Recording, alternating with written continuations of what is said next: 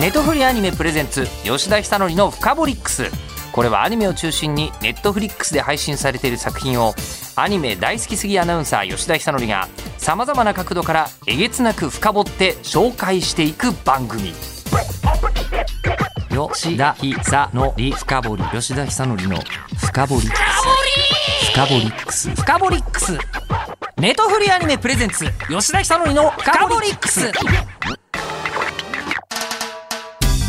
ネットフリアニメプレゼンツ吉田久典のFUKABOLIX、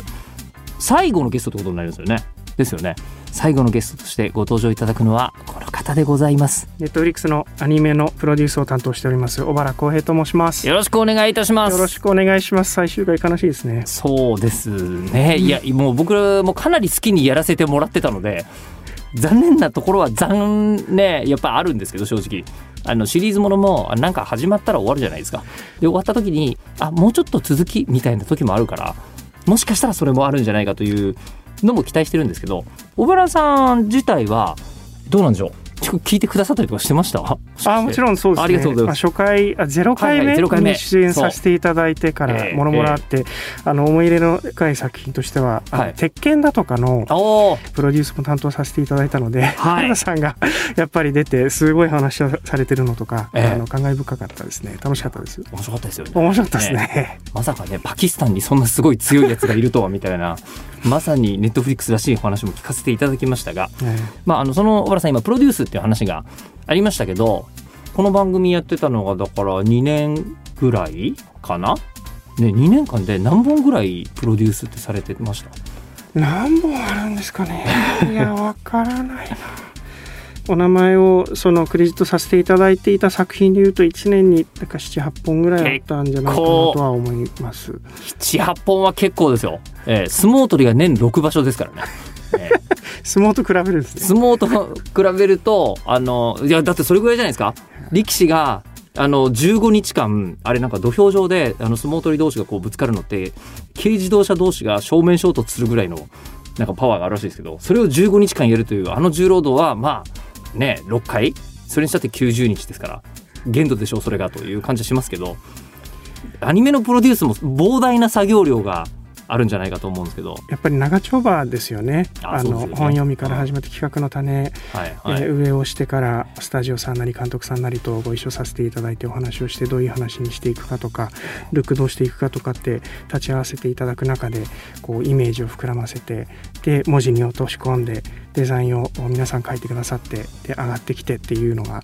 もう足掛けにねんとかさんねんとかやっぱりかかるので、確かにゼロ話の時にお伺いした時はだいたいさんねんごとかよねんごのことを考えながら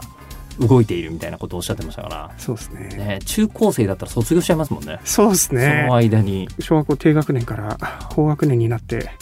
ねろくねん生を送る会をやってるみたいな感じ、ね、そうそうそれぐらいのえもうだって入学の時に卒業生を送る会のこと考えないじゃないですか普通そうですねぐらいのスパンで考え続けて、まあ、世に送り出したというのは先ほど鉄拳もありましたけど、最近だとこれがそうみたいなのは去年半ばに出たスプリガンだとか、はいはいはい、ご一緒させていただいた中だと本当に思い入れ の, あの深い作品でしたね、はいはいはいはい、あの大好きだったので原作も、はい、であの本当に温 度, 温度感の高い現場のスタッフの皆さんあのデビッドさんに集まっておられたので、あの原作者の皆川先生だとかも、はい、高橋先生もあのかなり気合を入れて関わってくださってたっていう意味でいうと本当に思い入れ深いですね。でそしてこれが全世界公開になったりとかして、えー、で、えーまあ、Netflixのいいところは放送して終わりじゃないというか、一回こう作ったらその財産として蓄積されていくというかね、そうですね。あの棚はいつでもあるのでデジタルの空間上で、うんえっと、調べればいつでも出てきますし、うん、あのポッと急に話題になったりすることもありますしね。あなのでそういうのってありました。近年一番やっぱり顕著でよく去年言われていたのはイカゲームが出た後の、はい、今はの国のアリスがなるほどものすごいランキングトップに出てきて、デスゲームで日本にもクオリティ高いのあるよっていうやつですね、えーはいはい、シーズンツーが出てまたそこでも話題になってとか、はいはいはい、なんかやっぱりあのそれこそあの怪獣ものとかかあったりもするし、あの今年はガメラだとかあの控えてたりはしますけれど、うん、あのボンズさんのゴジラ エスピー だとか、うん、あの辺の作品がこう連綿と今続いてはいるので、その中で次の作品が出てきた時にまたゴジラが目立ったりとか、そういうこともあるんじゃないかなとは思いますね。そうですよね。だから日本でなんか実写薬剤映画がめっちゃ流行ったら極主夫道もう一回来るみたいなとかあるかもしれないですもんね。そうですね。仁義なく戦いとか結構出てきたりとかしますもんね、隣にね。あ、見てるとね。そうそうそうそう。それは本当に出てきます。その辺がレコメンデーション優れてるなと思うところですが。そうですね。はい、さてそんなですね、なんか、まあ、アニメーションに関して言うとさんがつにじゅうごにちこの、まあ、放送でリアルタイムで聞いてくれてる人からするとこの週末にアニメジャパンにせんにじゅうさんがスタートすることになっていて、まあ、アニメジャパンもう初めからずっと関わらせてもらってるんですけど、もうじゅうねんめなんですってね、いつの間にか、えーまあ、その前身になるアニメ日本一みたいなのいっぱいあって、それが統合されてアニメの全てはここにあるみたいなキャッチコピーで始まってたんですが、で Netflix さんも結構もうあの参加して立たれますよね。何年目ですか、うん、今年で、えっと、ごねんめ, ごねんめ初出展をしてからごねんめっていう節目ですね、はいはい、今年のなんかコンセプトとかあるんですか。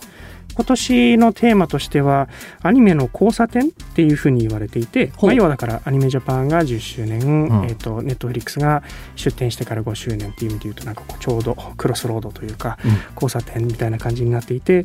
えーとまあ、ネットフリックスのアニメが非常にこう多様性が出てきて先進性も含めていろいろ挑戦させていただいているっていうところの節目として、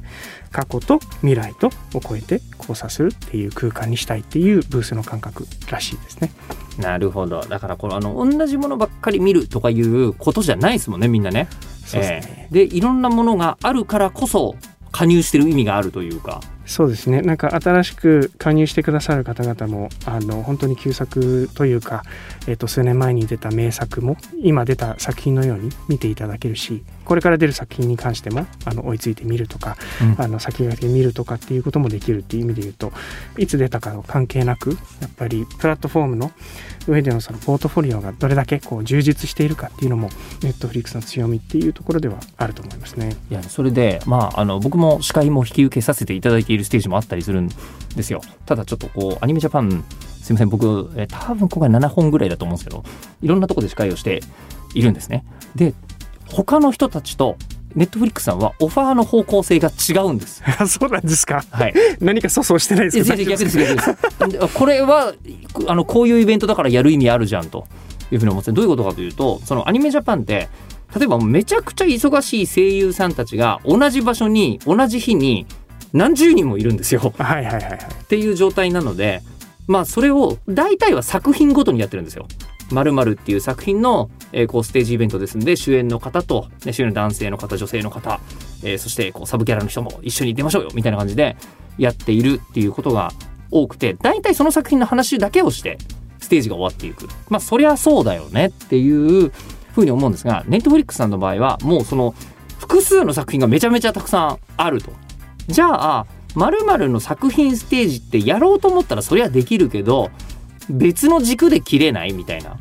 ことを考えていらっしゃいましてですね、えー、例えば今回ネトフリダンディズムっていうテーマがあって、、はいえー、だいたい想像つきますよね、誰が出てくるのかみたいなところは。誰だろう。でもいろいろとダンディズム、えバキとかバキも出るでしょうけど、でもなんか極主夫道もありそうだし、そうだからバキと極主夫道のイベントは同時にやらないんですよ。やらないですよね、普通はやらないんです、まあ、テルマエとかルシウス出そうですよ。ルシウスってダンディーなの？ダンディダンディズムじゃないですか。結構ダンディっちゃダンディですね。仕事に一生懸命だしね。ああ、タイバニを忘れていた。あ、タイバニはもうどう考えてもそうですよね。おじさんがそれですよね。でもダンディーワナビーですけどね。あとなんか あ, あえてバトを出すとか、あのあーそうですね、広角機動隊で行くなら行ってみるとかあるかもしれないですけど、まあ、かっこいい男の人いっぱいいますもんね。まあそういう切り方ができるんですよ。複数の作品をネットフリックスは扱っているからと。そして他にはですね、ネトフリ漫画アニメ、漫画×アニメ、はいはいはい、確かに漫画原作のものはそれで言い出したらもうキリがないぐらいありますよね。そうですよね。ね、まあ、まさにスプリガンとかもそうだし、うん、ネットフリックスに限ったことではなく、やっぱり漫画原作をいかに本当に面白く作るかってすごく大事なことだと思うので、うん、えっと、そういった意味で言うと取り上げてしかるべきという気がしますよね。うん、これもしかしたら、まあ、ネットフリックスのもう一つのポイントは世界だと思いますけど、正しく漫画って看板出せるのって日本ぐらいですよね。ああ、ね、そうですね。他の国にはここまでの文化はやっぱりないですもんね。まだね。もっと漫画も読んでほしいですけどね。漫画読んでアニメとのどういう風に違うのかとかっていう風に見てもらえると、本当さらにまた一粒で二度おいしい三度おいしいってなる気がするんですけど、まあ、それでいうと意外にみんなが漫画原作だと思ってないのが、実はウルトラマンそうなんだよ。ネットフリのあ、まあそうですね、そうなんですよ、ネットフリのそうですね、えー、ネットフリのウルトラマンは、はいはいはい、漫画原作の漫画が実は先に一回ヒットして、ね、この解釈があったから今の時代みたいになったやつが実は シージー でアニメ化されているので、あれ シージー のなんでしょうね、すごいこう先端実験がいっぱいされてる作品だと思ってる人、もちろんそれもしてるんですけど、実は漫画原作だしねみたいなのは、そうなんですよ ね, ねアイアンマン的なスーツ の, あの質感だとかって、そもそも画力むちゃくちゃ原作高いから、ね、あの辺もある程度こうビジョンが見えている中で、でもやっぱりそこでソラさんと アイジー さんと神山さん荒牧さんのどういう風に質感を落とし込むかっていうのをよくできている作品ですよ ね,、うん、ねこの番組でもね、あの監督出ていただきましたけどね、お両監督に同時に。そしてあとはネトフリタイムマシーン、はい、これはもうテルマエロマエ一択な感じまあそんな気がしますね過去に遡るみたいな、そういう意味ではなくてもってことだよね。他の時代もねいろいろあるもんねえー、リメイク系とかもある意味、そうですね、スプリガンとかもありそうな気がするな、うん、あとなんか雨を告げる漂流団地とかも、あ考えようによってはあれはタイムマシーンだったのではないかという感じもしますよね。そうですね、タイムスリップか感ありますもんね。あとはいっぱいありますね、えーえー、あとはネトフリホラー同好会、あ間違いなく伊藤先生ですね、まま、伊藤淳二マニアックは絶対ですねそれはそこが核ですよねきっとね。これってあえて掛け狂いとか入ってないですかね。あホラーっちゃホラーだな、結構ホラーですよね。あホラーですねあとはこれはなんかあの面白みが勝ってる部分も若干ありますけど、ドロヘドロとかどうなんだみたいな、間違いなく入ってそうな気がしますね、うんまあ、ねホラーっていうかサスペンスっていうか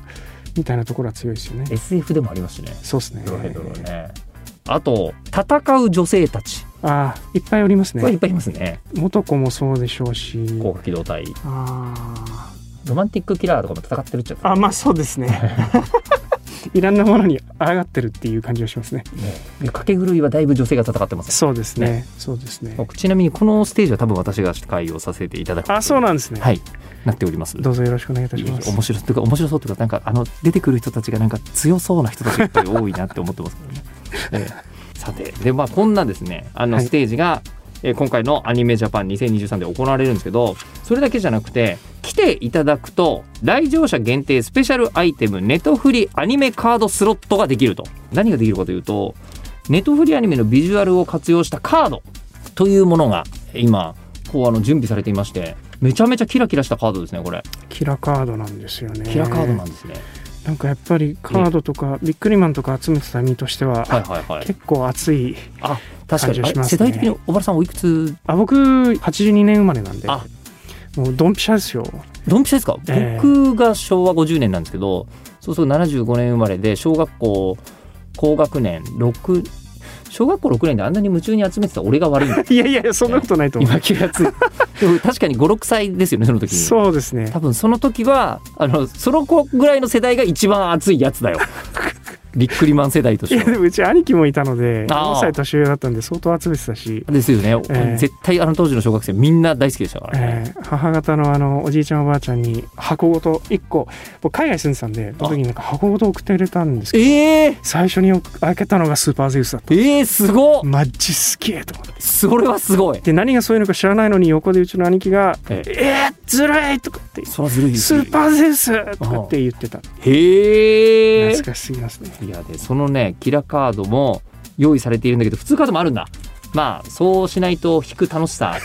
やっぱり増えないよねあの、えー、回すだけ回していただいてこう列並んでいただけると。そうなんですよ。どうやって回すかというとハッシュタグネトフリアニメ、はいえー、とつけて エスエヌエス に投稿していただくとどなたでも無料で参加できるということになっております。そうすると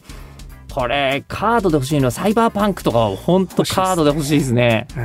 キラで欲しいな。キービジュアルがかっこいいんですよね。確かにそうですね、うん、トリガーさんのあのかっこいい背中、あタイバニとかも作品だけじゃなくてスポンサーロゴが入ってるのとかちょっといいですよねそうですね、うん、バッチリ。これなんか会場に来て自分のお目当ての作品がある方とかは友達と行くといいかもしれないですね。そうですね、交換してもらえたりとかお互いにあるんじゃないですかね。でもこれもしかしてここで新たに発表になる作品とかももうカードの予定があったりするわけですか？そうですね、入ってますね実際。えってことはなんていうんですか、この世に出る初のグッズぐらいのやつも、あ本当ですね、中にあるってことになりますよね。いや本当に手に取れる最初のグッズかもしれないですね。えそれって万が一持ってたら将来すごいことに、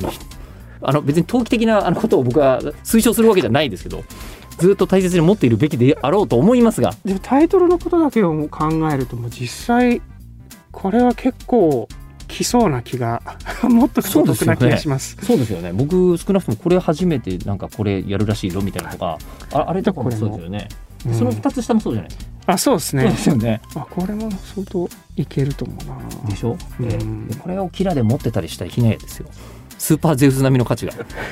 本当にとりあえずみんなキラキラしたもんが好きなんですね。そうね、いやこの辺をあの欲しいという方はぜひネットフリックスブースに来てハッシュタグネットフリアニメをつけて、はい、ツイートをしていただくとガチャで引くことができますよと、はい、いうことになっております。であとさらにアニメジャパンにじゅうごにちにじゅうろくにちと土日でやってるわけなんですけど、ネットフリックスはアフターパーティーも予定していて、こちらはにじさんじ所属の人気 VTuber アーティストとコラボしてふつかかんにわたるネットフリックスの企画やイベントのおさらいや今後のネットフリアニメの注目作品の感想など盛りだくさんな内容でお届けするということになっております。このアフターパーティーはさんがつにじゅうはちにち火曜日の夜しちじからはちじの予定と、はい、いうことになっております。さあ今散発的にアニメジャパンの、えー、イベントの話を聞いて作品のこうなんか焦点を当てた話ってあんまなかったなと思うんですけど、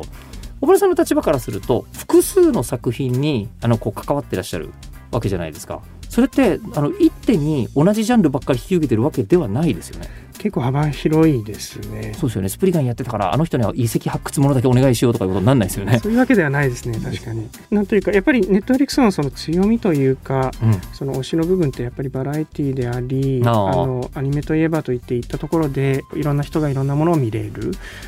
誰かが好きなものが必ず一つ二つあるみたいなところがやっぱりすごく大事なので、うん、そういった意味で言うと本当に幅が広くてそういった作品にたくさん関われること自体が本当に幸せですよね。ここもこのラジオがスタートして一番初めに来ていただいてからにねんとかこうあったわけじゃないですか。その間にこうあのよりプロデューサーとしてユーザーにとって作品とはこういうものなんだなみたいなこうあの見方とか変わりました？いやあの本当アニメを普段見てくださっている方々の感性が一番鋭いし、うんうん、そういった方々に何を見てもらえればいいのかっていう選球眼も含めてすごく鍛えられてきている気がしますね、チーム全体が。で本当にいろんなそのラインナップを揃えておくことも大事ですし、本当にディープに踏み込んで好きでいてくれる作品をあのしっかりお出ししないといけないっていうところでのプレッシャーもありますし、なんかすごくいいにねんかんにねん、にねんも経ったんですね。あっという間ですよね、うんうん、っていう気はします、はあ、いやその間に特に印象に残っている動きがあった作品作ることというよりも世の中に出したらこんな風な反響があるんだみたいに思った作品ってどれですかね。僕が入る前に公開されたあのデビルマンクライベイビーの後に、はい、湯浅さんが次の作品としてっていうところで、えーと、ご相談申し上げて出た日本沈没にせんにじゅう、はい、にせんにじゅうってあったんですけど、はい本当に突拍子もないストーリー展開とそれでいちわの流れが本当に泣くというかすごい展開だったので、うん、す, すさまじいものを作ったんだなっていうのはすごく思いました。あれは本当に印象深かったですね、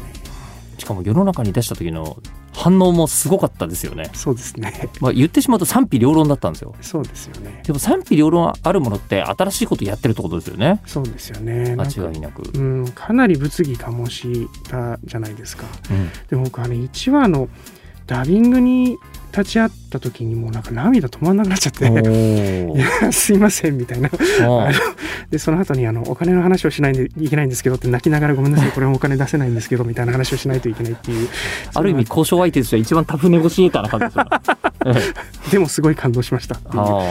ただでもすごく面白い作品だったと思いますし、うん、湯浅さんのリビドーがすごく出てる作品だったのですごく印象深かったですね。でその後もね湯浅監督いろいろ大活躍でしたからね。そうですね、犬王とか本当にすごかった凄まじい作品でしたね。あれも犬王を見た上であれが見たからちょっとなんかNetflixで湯浅作品見られないのと思ったらいっぱい他にもそれこそデビルマンクレイベイビーも見られますけど見られるよってなって日本沈没日本沈没たどり着いてる人もいますよね。そうですよね多分ね。いやオープニングもすごくいい演出でしたし、うん、面白かったなとか、うん、なんかあのまだ出てきてないタイトルとかもありますけど制作の過程どれ見てもやっぱり現場の皆さんのハートがものすごくこもってるのでなんか本当に変なことはできないなというふうに思いながら毎日、うん接しております。なんか仕事を進めれば進めるほど礼儀正しくなっていくみたいな感じですかね。いやいやかしこまっちゃいますよね。でもねそんな中ただねみんな何に準じてるかというといやここの女の子のスカートのひらひら具合はこうじゃなきゃいけないんだよということに真剣な人たちの集まりですもんね。そうっすね、作ってらっしゃる方々というのは、うん、作家修正は入れてもうちょっと開いてやらせるかなとか、うんいや本当でもそこ大事ですよね。そこのこだわりが最後まで伝わった作品が世の中でヒットしてるというか、うん、みんなに喜んでもらえるやつにやっぱなってますよね。そうですね。あとやっぱりなんか喜んでいただけるものって日本であの見てもらえるものって世界でも見てもらえるので本当になんかこう自動的にいろんな人がほんあの日本以外のところでも見てくださってるっていうあこんなものもなんか見てもらえてるんだっていうふうに思えるものもたくさんあるので。そういえばそうこれおきつさんに聞いたんでしたっけ。極主不動に沖津和之さん出ていらっしゃって、はい、で津田健次郎さんとよく会うっていう話をしてて津田健次郎さんが俺は今ブラジルで一番見られているって威張られたみたいな話がありましたよね、ええ、あのそういうのあったんですけどで本当に極主不動ブラジルで受けてたんですか。ブラジルでも見られてますし、はい、あの結構欧米圏でも見られてましたね。いないでしょヤクザも主婦もいやそこがまたいいんじゃないですかね、うんまあ、だと思うんですけどいやみんな見たかった。あとコミさんとかも本当アジア圏すごい見てて。あそうなんですか。コメディーものとしては本当、まあ、ちょっと結構ハートフルなところもあるからっていうのもあるんですけど、ええ、アジア圏すごい見てもらってたりして。あ、小見さんそうなんだ、えー、すごい人気ですよね、まあ、テルマエの場合なんかはなんかやっぱりそうだよねっていうぐらいイタリアでクイっていうみたいなやっぱり見るんだイタリアの人はそうなんですよ見てもらえたりするし、はあはあはああまあなんかやっぱりウルトラマンなんかは本当に原作ウルトラマンというかテレビシリーズのウルトラマン特撮のウルトラマンをも見て育ったっていうアジア圏タイ、うん、インドネシアフィリピンとかあの辺もすごい見てもらえてるしケンガワシュラなんかなんか台湾の熱量が半端ないので。えそうなんですか、えー、へー結構コンベンションとかでもケンガワシュラみたいなのってでっかいあの案内出たりとかすることあるのでやっぱ次のシーズン今度出てくるっていう意味で言うと本当期待大ですよね。へえあとはサイバーパンクとかゲームですごくいいことになったりしましたもんね。そうです ね, ねもうサイバーパンクはもうとんでもない見られ方をしてるので、うん総視聴時間数とかも、まあ、あの、あまり、えっと、頭から思い出せないですけれどもとにかくすごい数字叩き出しててみんな見てるので。しかもこれなんかサイバーパンクに関してはいっかいじゃない人すっごい多そうな気がしますね。そうですね何回も繰り返して見てる人いっぱいいそうな感じが、えー、すっごいしますね。いや本当にそれでクランチロールアワード作品賞取っちゃうってあすいませんクランチロールさんありがとうございますみたいな感じでそれだけみんな楽しかったってことだと思うとあとゲームのアクセス数も何十倍にも増えたみたいな話でしたもんね。あそうでした ね, ね売り上げ伸びたんですよね。 あ, あと個人的には伊藤潤二マニアックがどうなったのかちょっと知りたいですね。いやこれはなかなかカルトなこうグイッといくエリアが結構あったりはしました。でも一番やっぱり日本で見てもらえたっていうのが大きいですけどああただ伊藤潤二さん の, その国際的な知名度が非常に高いのでアメリカとかあの辺でもしっかりとあ見てる人見てんだなっていうのが分かる感じでしたね。なんかこの間インスタとか見たらフランスだったかななんかどっかに招かれてましたよね。あそうでした ね, 先生ね